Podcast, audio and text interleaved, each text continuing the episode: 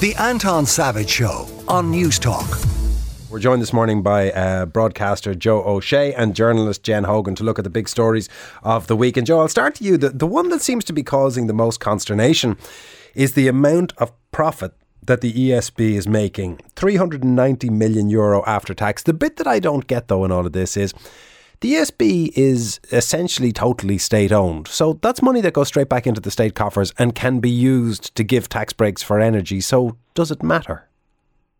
Well, I think the ESB, their argument is that the money, the money doesn't go straight back into the kind of general tax taking pot. That what they do is they take their profits and they invest them in infrastructure.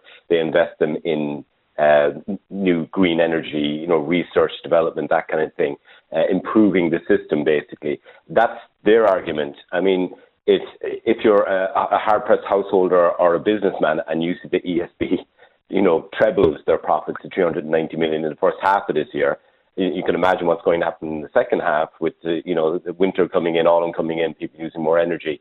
It's uh, quite uh, bizarre and uh, for CorkBeo.ie uh, in Cork that I edit, we've done three stories this week about two businesses or three businesses that are, are that are basically saying they're going to close because they can't afford to go through the winter. They can't afford their power bills. We have Cork City Council is going to is considering making Cork City Hall and ten libraries across the city heat hubs, uh, which are basically uh, places where people can go and stay warm because they can't afford to heat their homes this, Christmas or sorry this this winter. And what we've been doing is we've been looking, we're almost sailing towards this giant iceberg uh, that we've been looking at since, really since the start of the summer, when uh, Bord Gáis, which is owned by Centrica, not by the Irish public, owned by Centrica, British um, energy giant, announced a uh, 74% increase in profits. Now, we've seen Leo Varadkar uh, yesterday or yesterday evening finally come out and say, well, we're going to look at bringing some of what the, uh, the ESB uh, extra profits, windfall profits. We're going to look at bringing some of them into the general system so we can, you know, uh, give businesses and homeowners a break. But it's these are extraordinary times we're living in. We need extraordinary measures. And what the government is doing is, again, like with housing, refusing to intervene in the market, standing on the sidelines and going, well, we, we might do this, we might do that, we'll do these small things. So it, it's just. But have you a sense of because any time the market intervention gets discussed, the things that people will say yeah. is it is an extraordinarily complicated, multifaceted market into which you would be attempting to intervene. So what is it they should be doing? Well. It, the French are managing to do it and to do it well. The Germans are also coming up with a lot of different proposals, uh, even looking at cutting down on energy use uh, for you know in, in cities, in towns the what they what the Irish government could do, of course, is work closer and work more urgently with the EU because the EU is making big moves on this, you know, at a European level to try and you know bring some sort of relief to, to homes and businesses. There are other countries that are doing a lot. What I'm saying is the what we're seeing in Ireland seems to be a sort of again we can't interfere with the markets. The markets will sort it out. It's too complicated. There's nothing we can do. It's been proved that there is lots we can do. Jen, if the, the lots that is available for us to do isn't done, it looks like it's going to be a bleak winter for a lot of people. Yeah, very much so. I was I was speaking to parents about this in particular for a column I was writing for the Irish Times, and very much after just back to school we had recently and the huge crippling costs that were there. The parents are still very much feeling the hangover of.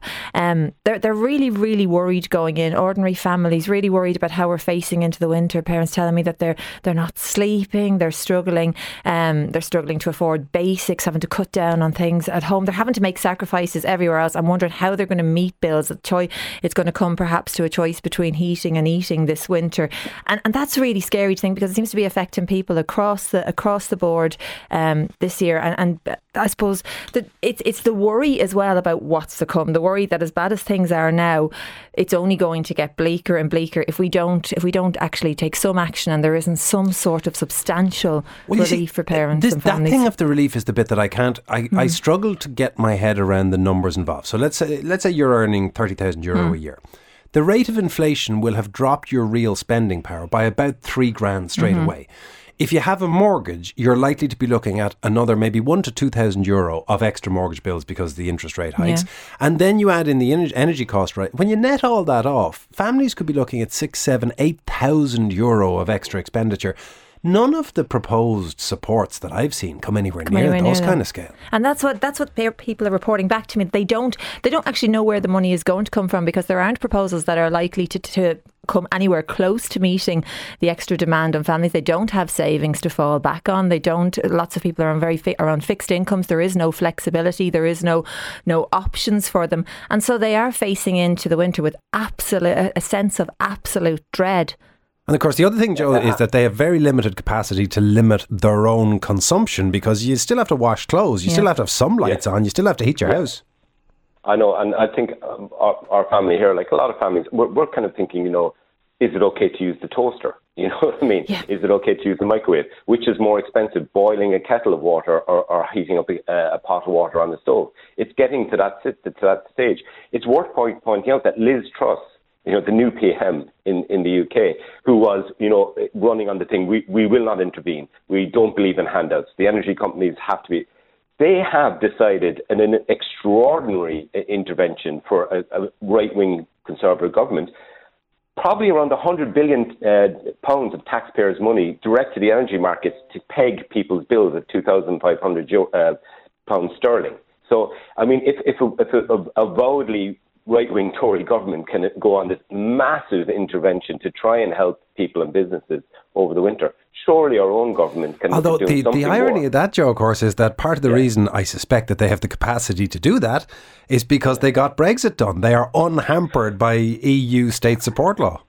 Well, you know that, that there's also the argument that there's a lot they, that they haven't been able to do because the French, who are you know in, within obviously the European Union, have been able to do a lot more and to do a lot more earlier. Partly because they have a nationalised energy system, you know. It's Brexit. I think is a bit of a red herring in this. We're all dealing with all countries are dealing with the same international energy markets, and of course we wouldn't be having this conversation at all if the Russians hadn't launched a brutal Ah, uh, no, Joe, invasion the- of Ukraine. They are, but they aren't. Like if you're in France, you have a lot of nuclear power stations and you've got your Yeah. own domestic generation. If you're in Ireland, you are Yeah. desperately dependent on electricity and gas interconnectors through the UK. Yes. We don't have a nuclear plant we can flip a switch on.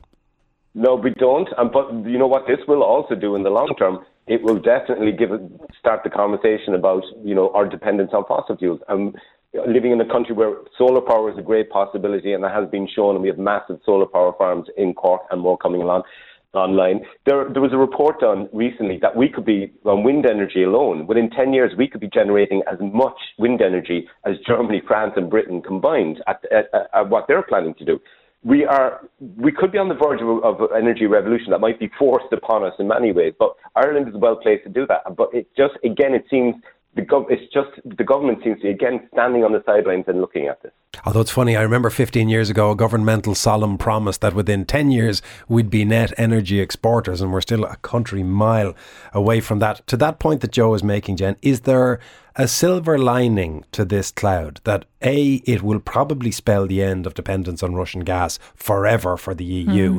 and it might be the catalyst for a huge upheaval in terms of commitment to renewables? Perhaps so. And I mean, that would be, as you said, the one silver lining to come out of it. But I think what we have to look at is where people are now. And that's really what's concerning um, families and, and people now. Where are we now? Yes, it's great to look to the future and say we it might finally move us and kickstart us into actually doing what we need to do.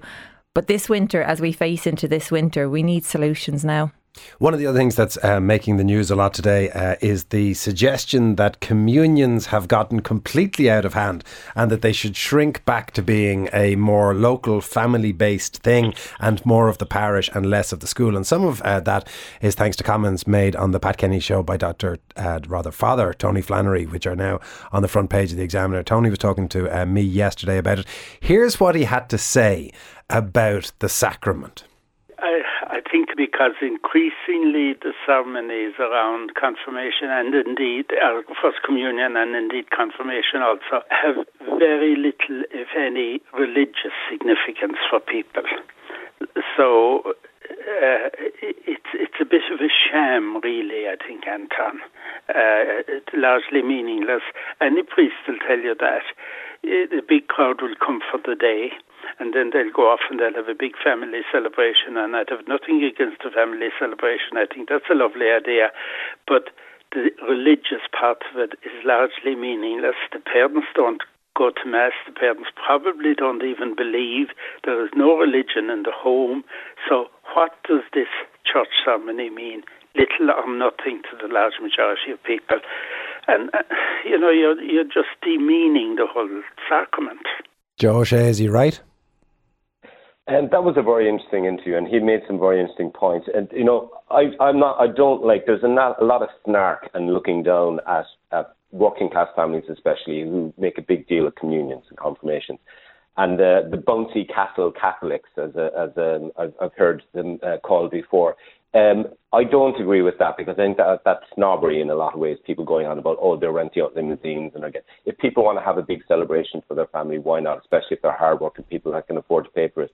But what Tony Flannery and what the church and what the diocese of Dublin is looking at is it, it's it's basically they're facing up to reality in a lot of ways. You know, um, it shows where we're heading as a society, and the, the Catholic Church is bowing to the inevitable in many ways the interesting thing is getting families to register with, with their parishes because before it was just assumed that every single family in the area was Catholic, you know, and, and that's the way it went. What the church is looking to do and what they're going to have to do is to have a more kind of in uh, one-on-one kind of personal relationship between the parish and individual families who are believers, who have faith, and who want to be part, their children to be part of the Catholic ethos. It's going to lead to a massive diminution in the number of people that are engaging with yes. the church, though, if that happens, Joe, yes. won't it? It will, it will. Uh, but I think the church has kind of decided, listen, these, these people are gone anyway. You know, uh, we, we need to cater to the to the actual faithful. We need to cater to the regular mass goers, the people who engage regularly with the church. I think it's just the Catholic Church facing up to reality. Well, there's an interesting text saying it's all about the money for the kids now. The parents don't care about the sacrament. They just don't want their kids to feel left out.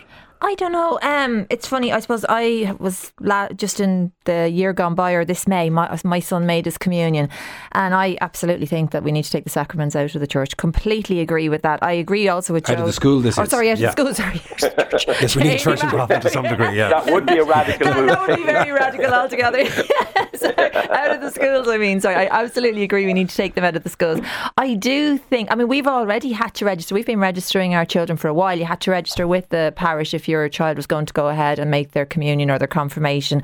And the vast, vast majority of children within my own children's class, so anecdotally, they, they make their communion. And often the children who don't, um, because perhaps they're another religion or perhaps they, perhaps they don't believe or whatever the reason their, their uh, families have chosen, they'll often attend the ceremony. So they'll often come along. But presumably there are a load of small children in the white dresses and the little suits mm. whose parents are at, at, best have a passing relationship to Catholicism, and in reality, because we had people on during the week who were saying, "Look, I, I, I noticed in this process that I was quote forced to go to mass. And you think, well, you can't be that dogged a Catholic if you're being forced, forced to go to your own and mass. There is, there is that expectation. But doesn't peer pressure cause people to go through communion? I mean, the parents are all going, "Oh, is it one of those do this in memory Sundays? Are we supposed are we supposed to be there?" I think we're actually supposed to be there every Sunday. I think that's the general rule. You're supposed to be there every Sunday, but you're the, the expectation is you'll go generally around once a month if you're part of the do, do this in memory program, and it encourages people back. And you know what? Maybe you can see there's a point to it. It gets people going back to mass. They might not have been there since they got their child christened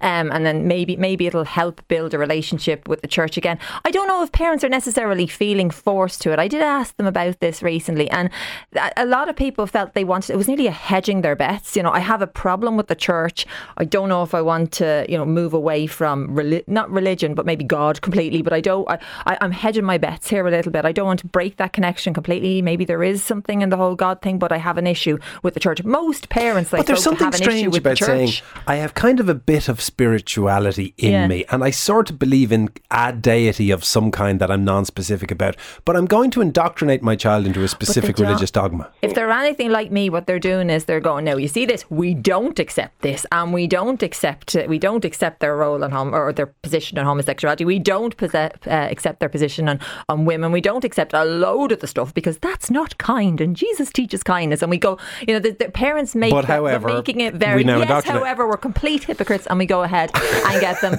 to make their communion and confirmation because it's a partly a cultural thing and partly because we maybe want to hedge our bets and because it's what we've always known and what we've always done. And I think that's why you'll still see a lot of parents do it. If they take it out of the school and they put the responsibility back on parents and parents have to try and find the time, then you might see it. No, but not necessarily because they don't want them to. It's maybe they just don't have the Interesting time. text. Um, we want our church services. We won't bow to secularism, says one. My three kids loved making their communion and I loved helping them through the process. It was a really special experience for us as a family. Joe, I think you wanted to come in there. Yeah, I, you know, it's funny. Um, it's only when I, I, when I used to go abroad to other Catholic countries that I kind of realized how much, you know, whatever my faith or wherever it is now, how much of a cultural Catholic that I am, and how much of a part of like every aspect of when I was growing up. My school, the Cub Scouts, the the GAA club I went to, I played with, everything had a Catholic ethos, and it's just staggering. It's sometimes shocking to me when I see how far away um, the, the genera- you know, this generation coming up and my own family and, and my uh, peers, how far away we've moved away from the Catholic Church in such a short space of time. But can I ask you, Joe, does, does it matter if one's Catholicism is cultural rather than religious? In other words, Yeah. if you use the church to help you with grief and bereavement when somebody dies, if you use the church to gather your friends and family to recognise your marriage, if you use the church as a community exercise for First Holy Communion to say that we are part of something with a shared culture, does it matter if you don't sign up to the totality? I, I think I think that's a very good point, and I think what what people are looking for is the Catholic Church to move in those areas that Jen mentioned, and to move towards more where we are as a society today, and where the mainstream thought is on on those on the issues that she mentioned. You know, and so I, I think people still feel a great attachment to the Catholic Church, and they want to be, uh, in many ways, a part of it for the in, on those occasions and for those important life events that you talked about. It's just that what they struggle with is is exactly what you know women's ordination, their policies on on, on LGBTQ. Uh, sorry, LGBTQ plus. I always get mixed. I always get fall up on that. So that's what we want to see, and I think what's what, what a lot of people want to see. There's still a, a big place for the Catholic Church, I think, in Irish society, but they have to meet they have to meet their congregations halfway. The, the, the reaction to this is very interesting. There's a, a first of all a very significant reaction, but um, a fairly common theme throughout it. People saying things like, "As a teacher, I feel it's a disgrace that sacramental prep is still largely the responsibility of schools, as if we have time for this when we have children struggling with numeracy, with literacy, with other issues." Another saying, "Surely it's ridiculous to foist the practice of religion on children before they are 18 and can't make up their own mind if they want to be Catholic or not." Another, it's interesting how many love taking our kids to communion and confirmation, but don't encourage them on to the priesthood or to be a nun or to uh, Yeah, deepen I- their engagement with the church. But I could completely, like, I would be, I, I'm going to be completely honest here. If one of my children turned around and said they were going to be a nun or a priest, I would lose my mind. And I would think that I am very open to stepping back and accepting whatever they want to do with their lives, but I would lose my mind. I would not want them to be that invested in a in a church and an organisation which teaches some of the things that it teaches, and yet there I go, the total hypocrite, and allow them make their sacraments. But I suppose We'll call the- you back in about 15 years and see if the there's any development on this front. it's less to do with the church and more to do, I suppose. Where else do you go if you want to still be part of something? Jen Hogan, thank you very much. And editor of CorkBeo, Joe O'Shea. Joe, thank you as well. The Anton Savage Show, Saturday morning at 9 on Newstalk.